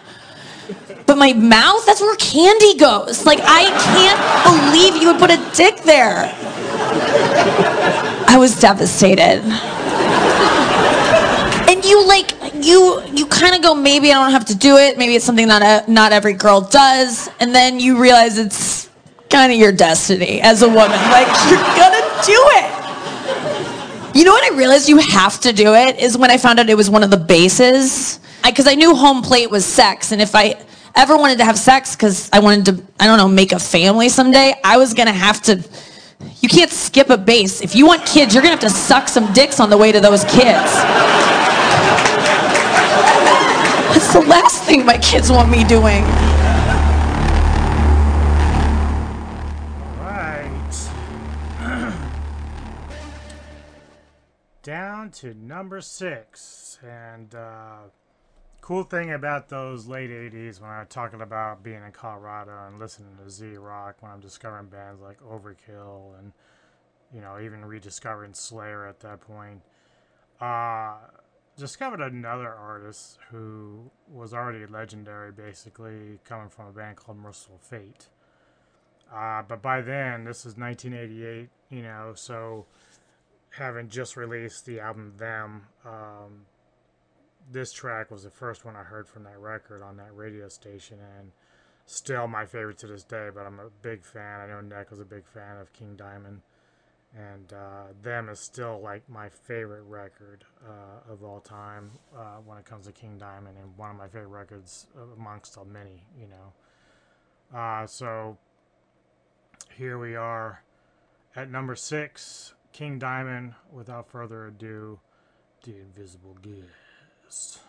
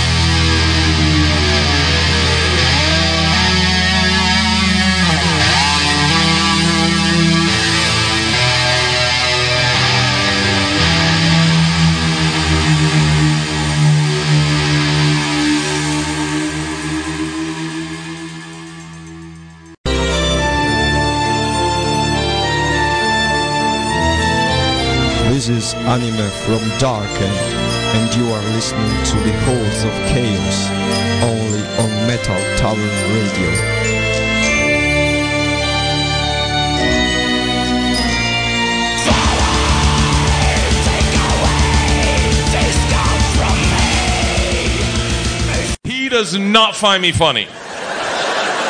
I've only made him laugh one time. One time, seven Christmases ago. I was in DC. I called my wife up. I go, Yo, what do you want for Christmas? My wife's like, Pajamas. That's what I heard. Pajamas. She meant pajamas. I heard pajamas. She meant a pair of pajamas. Start there, Bert. I heard the plural. So I bought her seven pairs of pajamas and individually wrapped them. She had a lot of shit to open. And then sat back in the cut going, Done, son. Bitch wants pajamas. Bitch got pajamas. All Christmas, I'm like, yo, open my gift. She's like, I'll get to it. I'm working with the girls. My dad's sitting next to me, like, you must have killed it this year, buddy. I was like, you'll see. Finally, end of Christmas, she gets to my present. I've been talking about this present all Christmas. Whole family gathers around. She opens the first pair, pulls them out, and just goes, Oh, pajamas. and immediately I think, Fuck. if that's her reaction to pajamas number one, I can't imagine it's gonna build. My dad's drinking whiskey and eggnog and just goes, Who the fuck buys someone pajamas? She opens the second pair, pulls them out, and goes, Oh, more pajamas. My dad looks at the five unwrapped gifts, quickly does the math, and goes, Oh, you're a fucking idiot.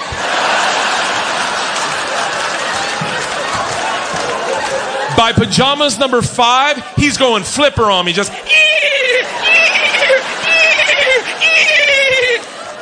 Pajamas number six, the whole family's around her going, Come on, pajamas! Come on, pajamas! Pajamas number seven, they are pissing themselves. Thinking, how could this get funnier? What they do not know is I've also bought my mom and sister's pajamas. You should have seen this man when my mom pulled her gift out from me and he was like, Oh, it's motherfucking pajamas!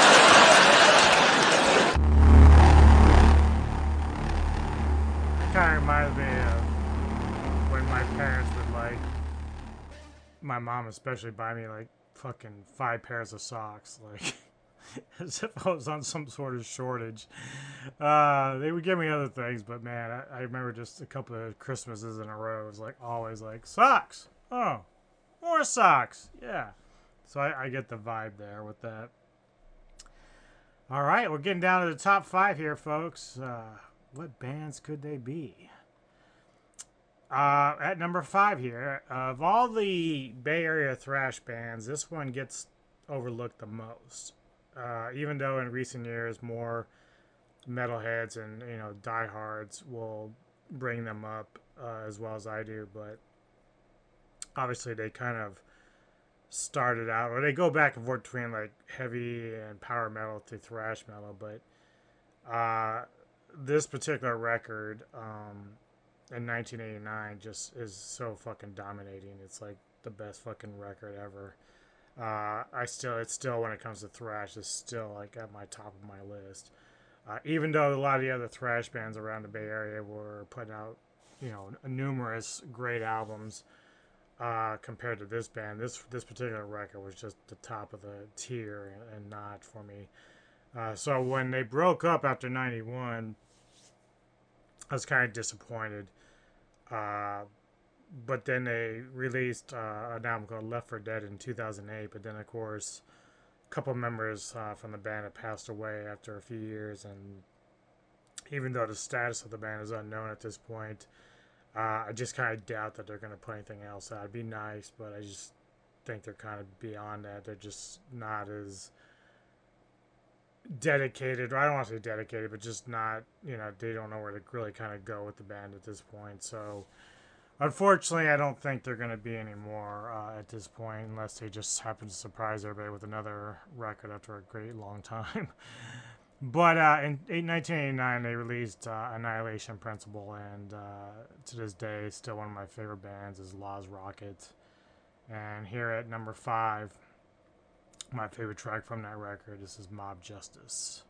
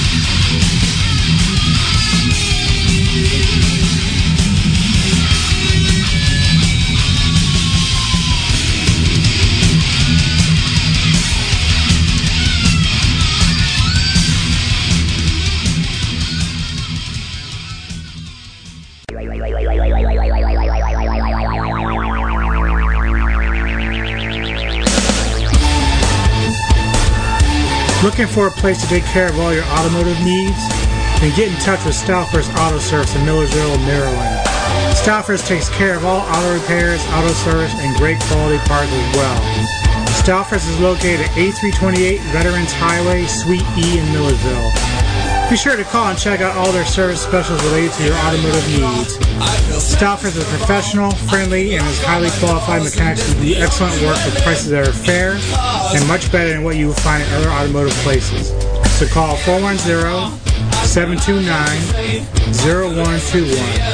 That's 410 729 0121. And tell them the newsman and his trusty sidekick Neko sent ya. Listen, I'm sick of being all coy and bashful, Dale. Okay. We're in the bathroom. So just take a minute. There's really little you can do about it. Alice. Let me just help. Ah! Oh! It's all slippery. Ah! Oh! Oh my God! Ah! Ah!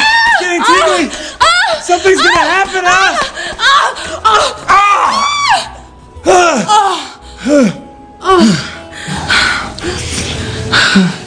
Oh, we just had sex. Just the way I imagined like you. I love you. Stay golden, pony boy. I gotta pee.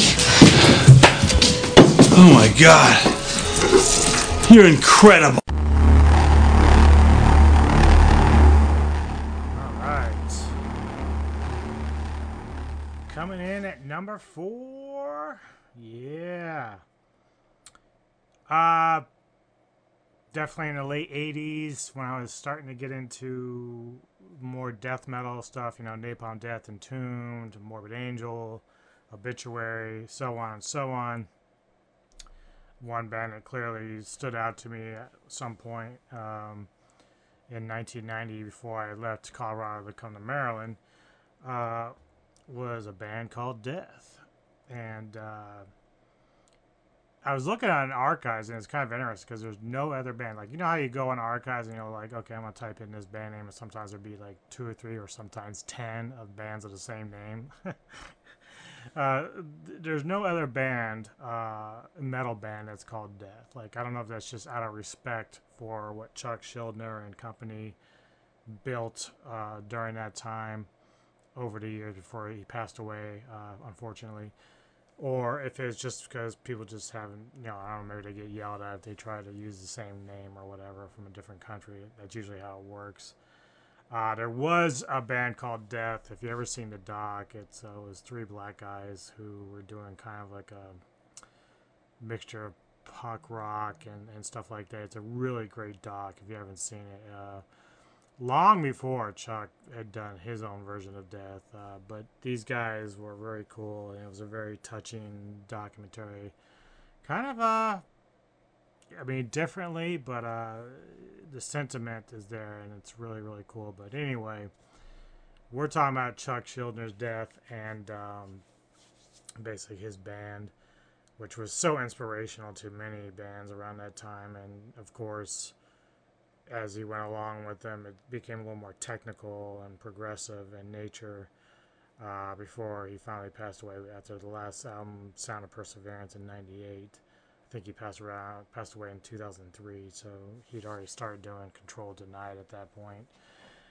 Uh, you know, the one thing I will disagree a little bit with Chuck on though, because he was some years later, he basically kind of didn't like being labeled as a death metal band, but as I've told people before, like subgenres and genres are important with metal and music in general because mainly if you are talking to somebody who's just getting into metal music, if they are fans of thrash or fans of power metal or th- doom, like you're not going to suggest a band like Death if that's the kind of music they're into because Death is not the same type. Now, if you're like me, you like many styles of metal, it's irrelevant. You can say, hey, recommend me some death metal bands, and you can go on and list whatever. But for the noobs who are, say, if you find someone who just happens to love power metal, Death isn't going to be one of those bands. So, from that point of view, you can't agree with Chuck in the sense that every band is a metal band. They are in a sense, but the subgenres and genres are important to distinguish the type of sound and writing that they incorporate into their music. Uh, but again, this you know, I, I, my favorite album from Death is Human. Probably, uh, I do like Symbolical Light a lot, but my favorite track is the title track from 1990's Spiritual Healing, and that's coming in at number four. Rest in peace, Chuck. This is for you, brother. Here's Death with Spiritual Healing.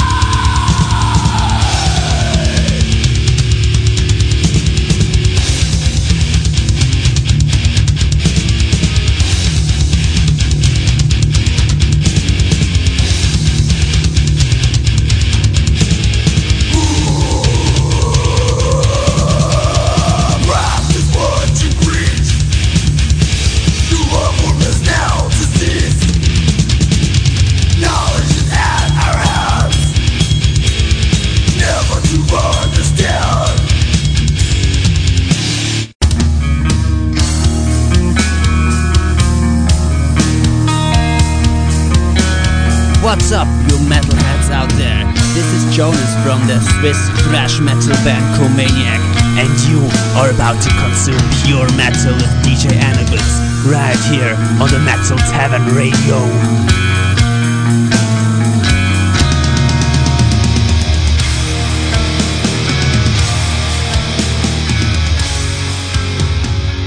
Be going on vacation? See, the thing is, if you about to be up out this bitch, check it. Peep Delta. We be flying all over this bitch. Let me ask you something. You fin to raise up and get your travel on? From the interior to the exterior.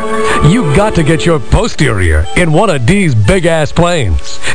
Dog, you lay in the cut straight sitting on your ass and getting your drink on and your snack on while we floss and fly this mofo all over this bitch. East Coast, West Coast, it don't matter. Nia we'll get you to your hoe and back lickety splits. No. Then you be back at your crib chilling with a flat spliff, thinking we was some crazy ass angel. Hell, these fat, round, thick ass vessels run up in the sky so deep, it be crying. Yeah, you thought it was rain. So bring a towel, cause at Delta, it's laid out like that. Call one of these fly ass Delta coochies, and make all them punk ass coworkers of yours catch the vapors as you be off and up out. You going? We fly you there. You been? We done already flew up in there. We got you covered like a Jimmy hat. At Delta, we love that some flying.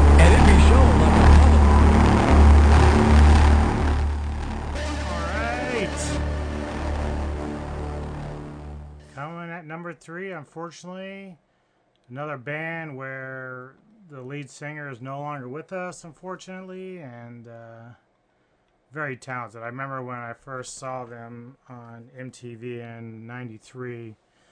They had already put out a couple of records um, by that point, but they weren't well known at all.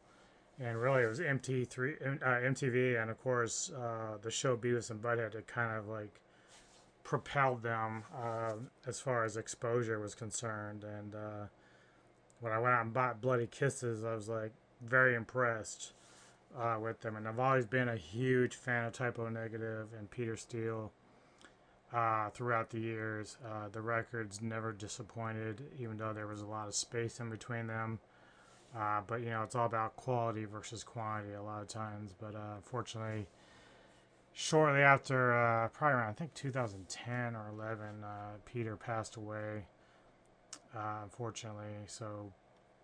But there's been some other projects that some of the the Romanian members went and did that kind of had the vibe that Type O had. And there was another band called October Nor that was almost a duplicate of Type O. It was original material they were doing, but uh, definitely had a very same feel uh, as Type O. But of course, they disbanded recently, so uh, you know, I mean, it's people are kind of torn with stuff like that when a band is paying that much tribute to another band. Uh, but I could appreciate it for what they were doing. But it, obviously, it's not as good as the original band doing it. So, uh, but my favorite track comes off their '96 release, October Rust, and I did have a chance to see them during that tour, opening up for Queensryche at the time. Great record, um, totally on point, and the first track or single they had from that is this one here. So at number three of my all-time favorite metal tracks, Type O Negative, this is Love You to Death.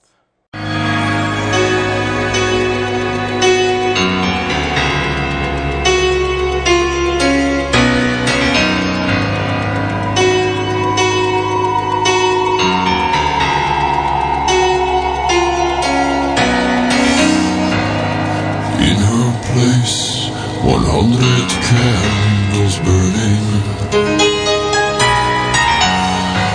A salty sweat drips from her breast. Her hips move, and I can feel what they're saying. Swaying. They say the beast inside of me is gonna get ya, get ya,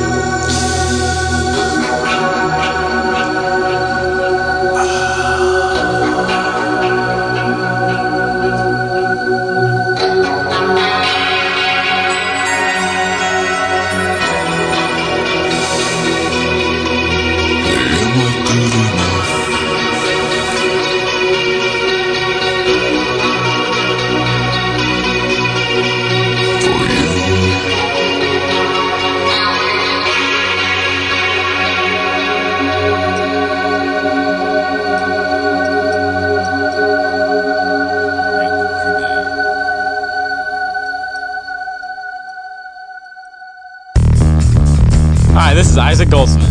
Jonathan West from Exhortation. You're listening to Metal Tavern Radio. Do you have bathrooms here or do I have to shit in a plant? Stupid fucking idiot, red shirted ass.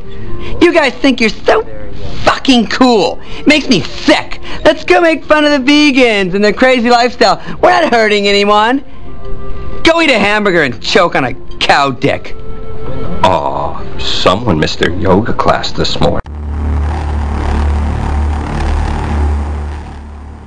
Right. Down to the final two. Uh, this band, you know, has been around forever. Early 90s, progressive Viking black metal.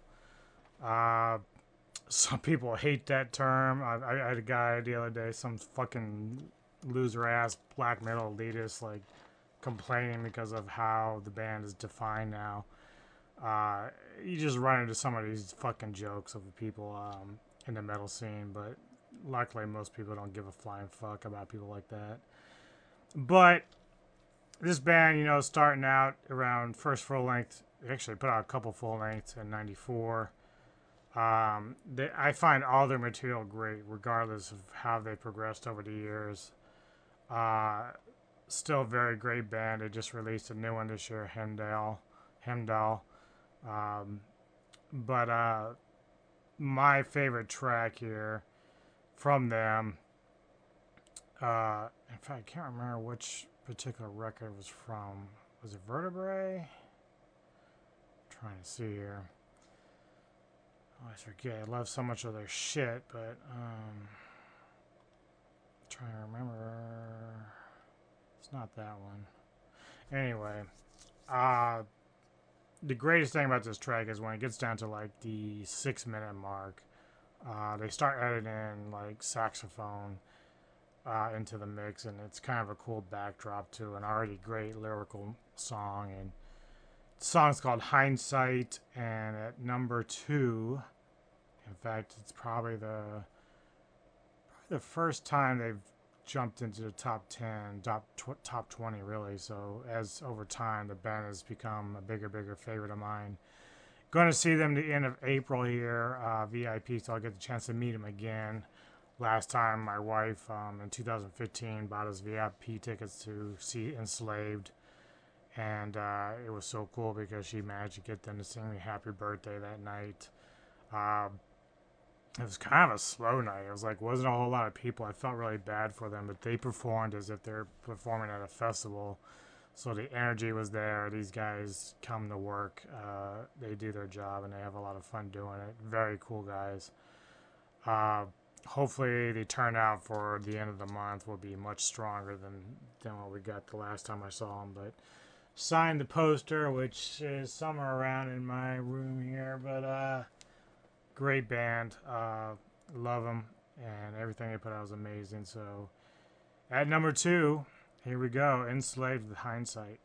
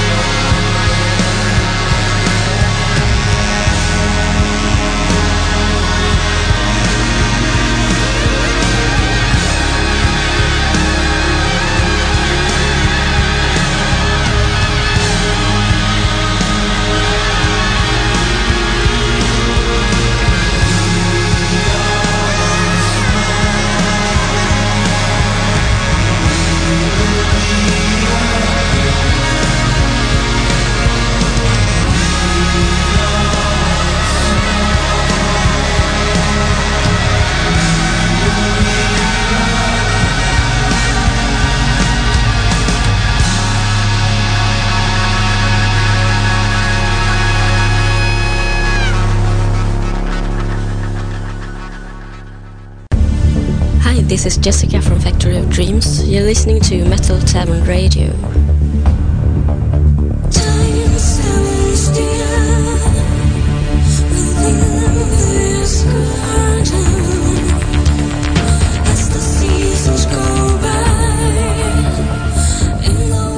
So, where do you uh, work, Peter? In a tech. And yeah, what, what do you do there? I sit in a cubicle and I update bank software for the 2000 switch. What's that? Well, see, they wrote all this bank software, and uh, to save space, they used two digits for the date instead of four, so like 98 instead of 1998. Uh, so I go through these thousands of lines of code, and uh, it doesn't really matter. I uh, I don't like my job, and uh, I don't think I'm gonna go anymore. You're just not gonna go? Yeah, Won't you get fired? I don't know, but I really don't like it, and uh, I'm not gonna go. so you're gonna quit?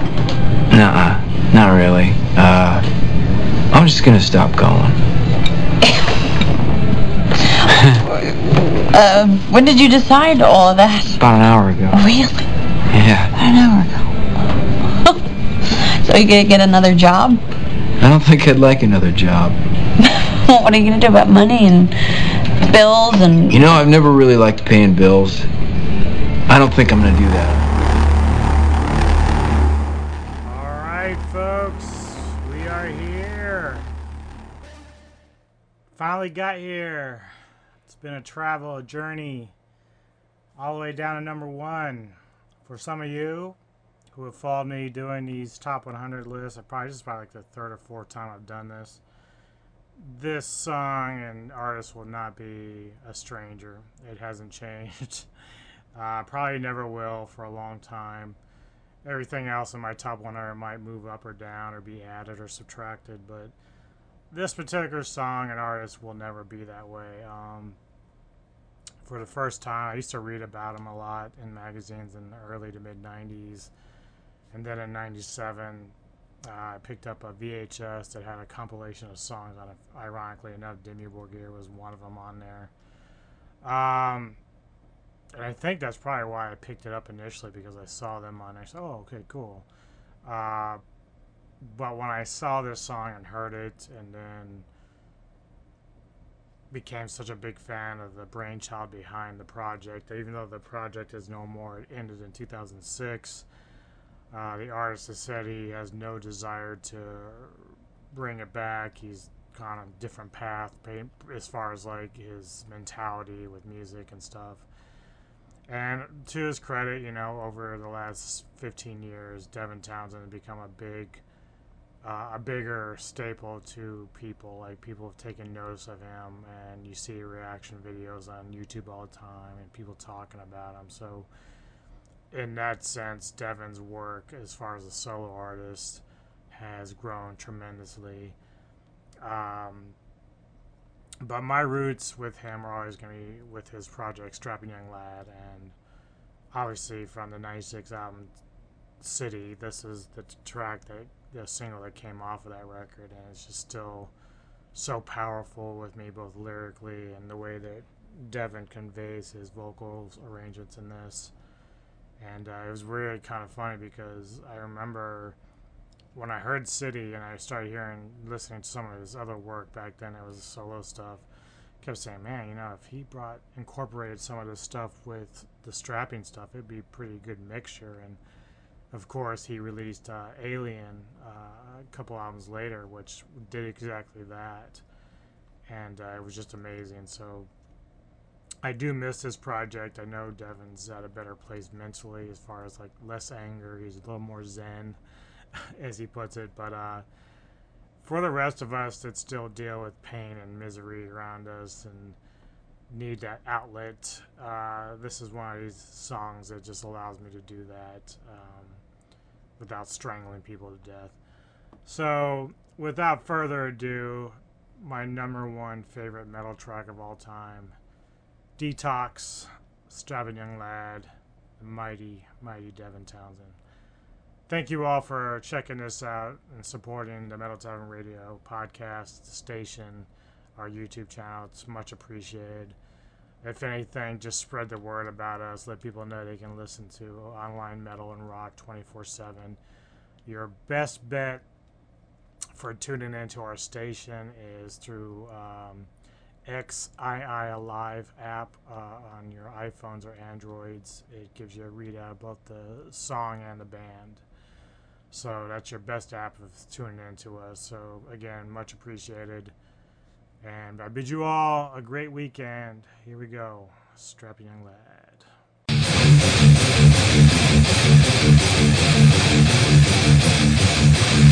Play that stupid piece of shit! Girl!